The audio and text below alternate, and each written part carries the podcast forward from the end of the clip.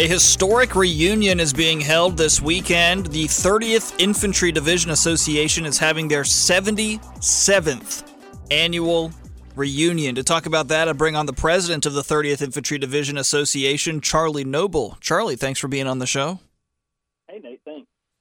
Give us some uh, history of the 30th Infantry Division.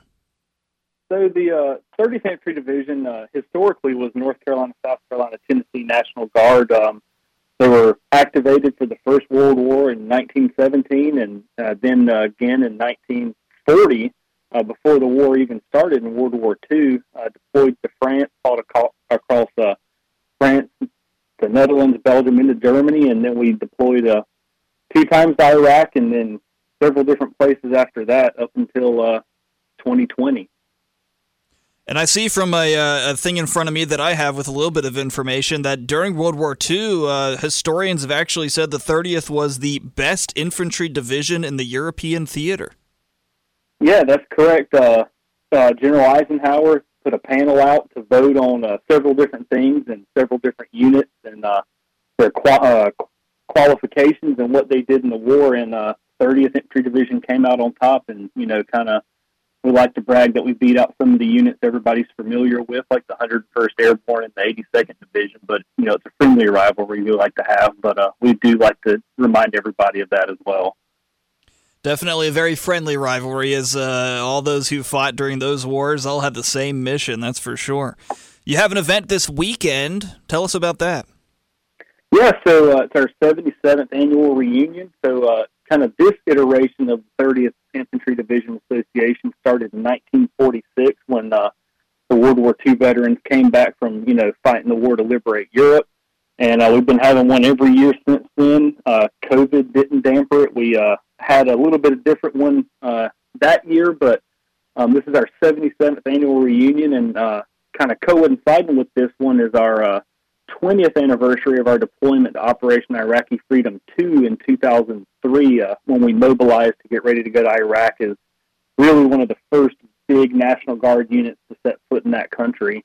And um, yeah, it's uh, it's it's a great event. A um, lot of lot of great soldiers and families and spouses here, and um, yeah, this has been a, a big historic one for us.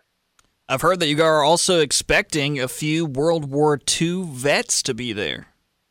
That's correct. So we've got uh, three here uh, this weekend from uh, one from all the way from Kentucky, one from New York, and one from right here in North Carolina. Um, they're in their uh, late 90s, but uh, you can't slow these guys down. Um, they are the first ones up and the last ones to bed, and uh, they are they are here to share their experience and their stories, and you know keep the legacy of the uh, 30th Infantry Division and you know Old Hickory uh, alive. Good for them. Uh, something I have been thinking about for a while is in the next few years, we're going to get to the point where there's no more World War II vets. What's that going to be like?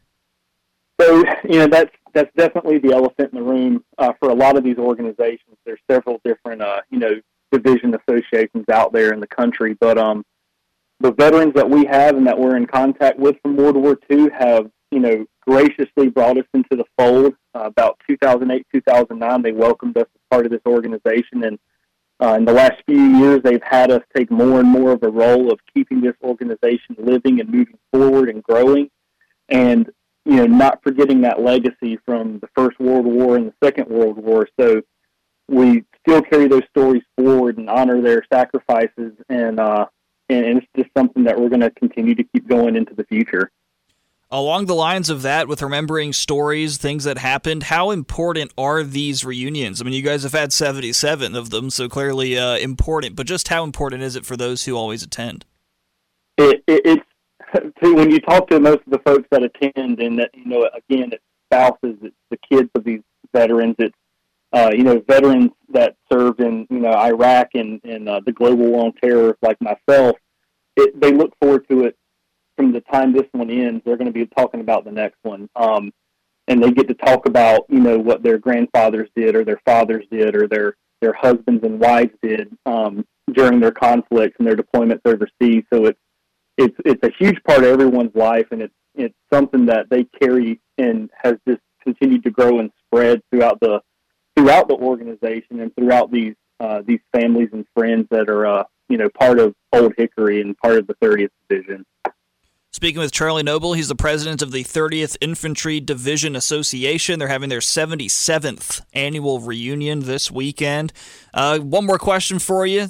Do you have any observations that you've made uh, as a veteran yourself that you'd want to share with those just getting started in the military or perhaps civilian, civilians who, uh, who serve in other ways?